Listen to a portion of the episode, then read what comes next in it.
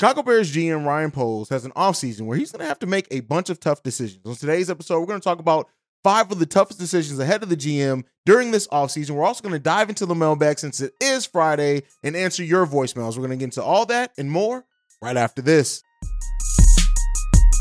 You are now tuned in to Chicago Bears Central, your number one place for all Chicago Bears news and content. All right, Bears fans, welcome to another episode of Chicago Bears Central. I'm the host here, Haize, and we got to talk about Ryan Poles. And so the GM of the Chicago Bears has a bunch of decisions in front of him this offseason. And, and frequently, or just as a sports fan, it's easier for us to talk about those decisions as if they're not as big as what they are. When you look at the great GMs and executives in the NFL, they make deals not only for the present, but also think about the implications that they could have for the future. And that is what Ryan Poles really has to look at in a couple of these different scenarios that we're going to talk about today. And the first one that we're going to talk about is what to do with running back David Montgomery. Now, I do think that both sides in this case with the Bears and David Montgomery and his agents are motivated to to get on the same page. They do want to see a connection there. But the biggest thing as we know for people who've watched football in and out is that sometimes even though you want a deal to work out, finding that magic number that makes both sides has can be proven difficult for at times, even if somebody wants to stay. And so, with that being said, now, when you look at the kind of the pay gap with running backs in the NFL, you have a gap between the $7 million mark and the $12 million mark. And then you have a lot of running backs in this draft that are going to kind of fill out, I'm sorry, in this offseason, they're going to kind of fill out that middle area. You have one in Saquon Barkley that is probably going to set that bar even higher, but that's what it's kind of shaping up. And you have, I think, most Bears fans want David Montgomery back. I do think that there are some, maybe a small vocal minority, that want to see the Bears go after an even bigger name like a Saquon Bark. But Ryan Poles and David Montgomery, like the, the vibe that you get from this is that they, that the sides want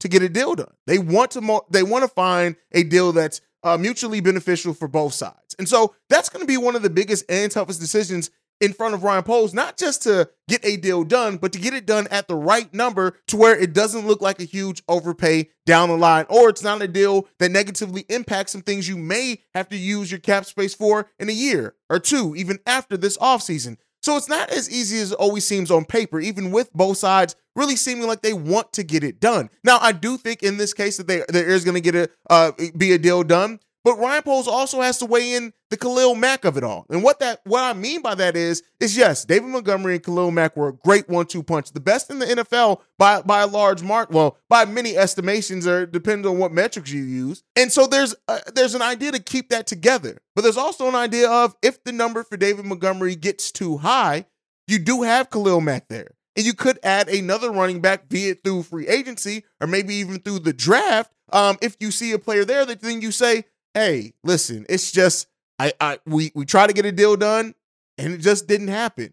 Um, so I'm I'm still leaning towards me thinking that this deal gets done. This is not anything where I think necessarily that it's not going to be done and David Montgomery is not going to be a Chicago Bear next year, but there is the chance. And just because you have to go to the table, you have to do it right and correctly for both sides. And so we'll end up seeing if it gets done. But that is definitely, I think, one of the decisions that Ryan Poles is going to make early in the free agency period. I don't think that it's going to wait. I don't. I don't think it's going to be something that goes pretty long. I know Ryan Poles probably does have other targets and other things that he does need to fill. But one of the first decisions that I think Ryan Poles is going to make and have to make this offseason is the decision on David Montgomery and finding that number that makes both sides happy. Next up is whether to extend Jaylon Johnson. And while Jaylon Johnson is definitely our best cornerback, let's be clear here. Does Kyler Gordon have a chance maybe get that? Maybe. But you have a surefire thing that you have the best cornerback in your team, and you have to make a decision if you're going to extend them or not.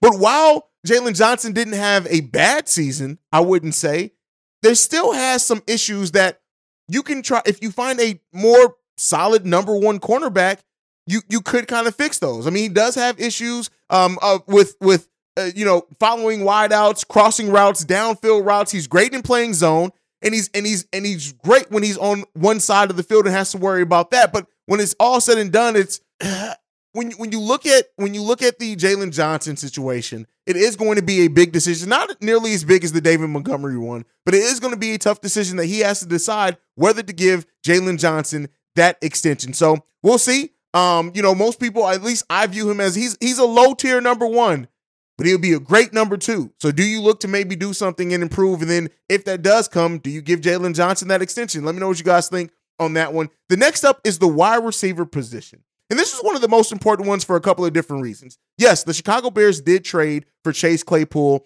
and, and gave up a pick that would have been a great pick to have in this draft, which has left some of the non the less patient Chicago Bears fans to kind of la- try to label that deal as a as a bust or, or a failure of a deal. The story's way too um, early to get to to be written on that. And you always knew, even in trading for Chase Claypool at the time that we did, we still had issues with the offensive line. We still weren't a team that passed the ball a lot. Then when you factor into that Darnell Mooney going down shortly after we get Chase Claypool, him dealing with his own injuries and, and, and things like that, and just the, the uncertainty and the inconsistency in that lineup towards the back end of that season, it's really hard to evaluate Chase Claypool. But Ryan Poles may also have to make a decision on trying to extend him or not at this time period. And, you know, again, very small sample size. You can't really base very much off the sample size that Chase Claypool got to play with us because of the aforementioned uh, situations that happened there. But you do have to look at it and try to make that decision. But like I said, this isn't just about Chase Claypool. This is about the wide receiver position as a whole. When you look at some of the decisions that Ryan Poles made at the wide receiver position, Uh, most of them didn't really pay the dividends that we expected, like with Chase Claypool. But again, we already talked about the reasons why that happened. But even if you look at the the prove it deal that we gave to Byron Pringle, one of our bigger signings as far as numbers in the offseason, and really netted us a net zero. We didn't even get to see Byron Pringle a lot. And when he was on the field, he didn't catch very many passes. On top of that, you then pass up wide receivers in the draft that a lot of Bears fans wanted, and you then you decided to draft Velus Jones, and then he really has given us a big fat nothing. Shown some flashes in both the passing game and, and the return game, but his issues with turnovers and key moments and things that affected the Chicago Bears season are, are kind of what's burnt into the minds of Chicago Bears fans when they think about Velus Jones. So again, when you just look at that, what Ryan Poles decides to do with this wide receiver position. I already told you guys, do not be surprised if Ryan Poles does not attack that wide receiver position in the way that you may think. But you have Darnell Mooney and Chase Claypool as your top two, and the, the one and two respectively. Maybe you get another one, and then you, they each move down. There's something that could be said to that, but again, I don't think that wide receiver is going to maybe be as top as high as a highlight of a priority in this offseason as some Bears fans would want, just because I think you got to do the front seven on both sides. That's my opinion. Again, you guys can have different ones. But what Ryan Poles decides to do with the wide receiver position this offseason is going to be hugely important for, for regardless of what what more protection Justin Fields have, but in his development and also continue to evaluate him as a passer. So that's a big uh, position and the big decisions that he's going to have to make. A bunch of smaller ones that make up an overall big decision, but when you look at it, we know that we have Darnell Mooney, Chase Claypool. Uh, we are already extended Equanimeous St. Brown. So, what is the wide receiver position going to look like for Justin Fields and the Chicago Bears offense at the start of next season? That's a big question in front of Ryan Poles this offseason. Next up, what trade to accept in the it for the number one overall pick? And I think so often we think about the now with the number one overall pick. We're looking at what teams have other high draft picks that Ryan Poles can do something with this draft. But Ryan Poles has a unique situation if the team has the necessary assets to not only net more picks this draft, but possibly always get something in next year's draft. And the reason why that's important, if Ryan Poles, his bets and things pay off this offseason, and the Bears are a much improved team and they make the playoffs, if you get a, if you forecast correctly what a team's success may be next season and get a pick that ends up being a high pick to take advantage of you maybe having a lower pick, that can completely di- change how you how you attack next year's offseason as well. So even in trading this year's number one overall pick, Ryan Poles also has to look at what permutations and combinations of deals gets him the best overall package, not just zeroing it in on just this year. And that is a tougher decision than what I think me and a lot of other Bears fans realize it is. It's not what we think. It's just looking at, okay, we swap the one and the four. Bam, we good. We get an extra second. Yeah, we good.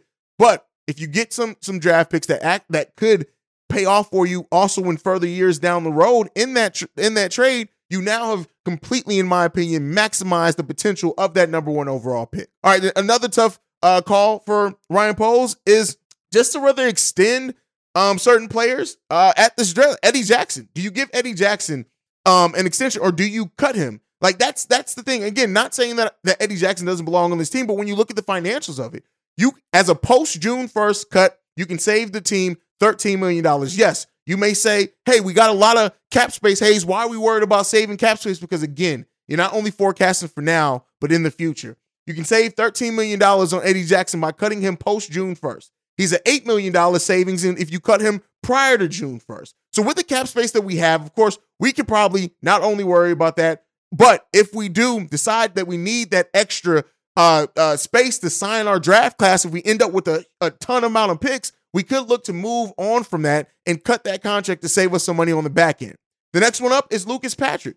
Cutting Lucas Patrick can get us $4 million in, in savings. But because we never really got to see him at center, only playing 10 snaps at the position we wanted to see him, he could be worth the cost as having a depth piece depending on what else we do with that offensive line. I think I already told you guys how I feel about it before. Not the biggest Lucas Patrick fan, but in the fact of the depth piece, or if you necessarily don't get the pieces you thought we were going to be able to get on the offensive line, you may think to keep him. The next one up, though, is Cody Whitehair.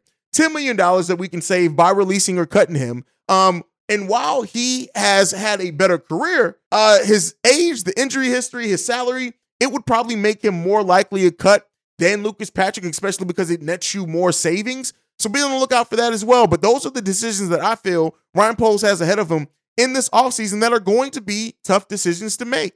Now, before it's it's Friday. Couldn't have Friday without a mailbag episode. We got one mailbag.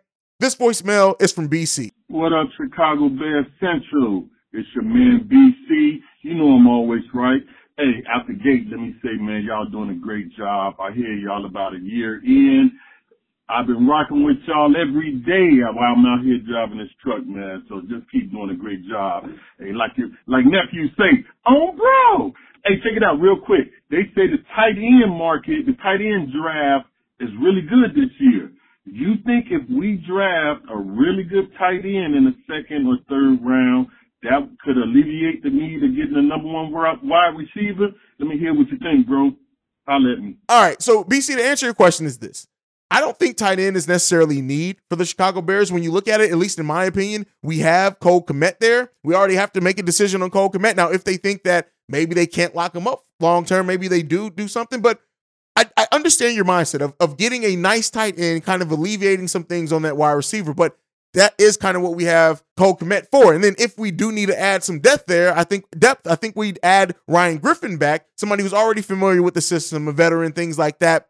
Um, that's just my opinion. I don't think the tight end is going to be high on the list of priorities for the Chicago Bears in this draft, but I could be wrong, especially if they see a talent down there that they just fell in love with. Because even if you do draft him and you still have Cole Kmet, having two tight ends that both can catch passes and do some things creatively for Luke Getsy's offense could be huge. So I don't necessarily know exactly their methodology or mindset. We'll know more about it at free agency, after free agency, since that comes before the draft. But at least my initial thought on that is that I don't necessarily see them going after tight end in this draft. That's just my personal opinion, BC. But thank you for calling in and leaving that voicemail. I'll let you guys know how you can leave in voicemails on future uh, mailbag episodes. But that's it for me for today. Make sure you're following the show at Chi Bear Central. You can send us any feedback, questions, comments, concerns, ChicagoBearCentral gmail.com. Lastly, if you want to leave a text and or voicemail, the number to do so, 773-242-9336. We are the number one spot for everything Chicago Bears related because of you guys. Like I like to every episode on,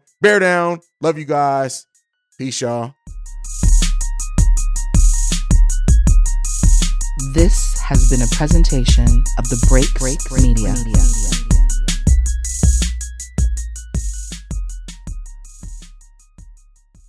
Say goodbye to your credit card rewards. Greedy corporate mega stores, led by Walmart and Target, are pushing for a law in Congress to take away your hard earned cash back and travel points to line their pockets. The Durbin Marshall credit card bill would enact harmful credit card routing mandates that would end credit card rewards as we know it. If you love your credit card rewards, tell your lawmakers hands off my rewards. Tell them to oppose the Durbin Marshall credit card bill.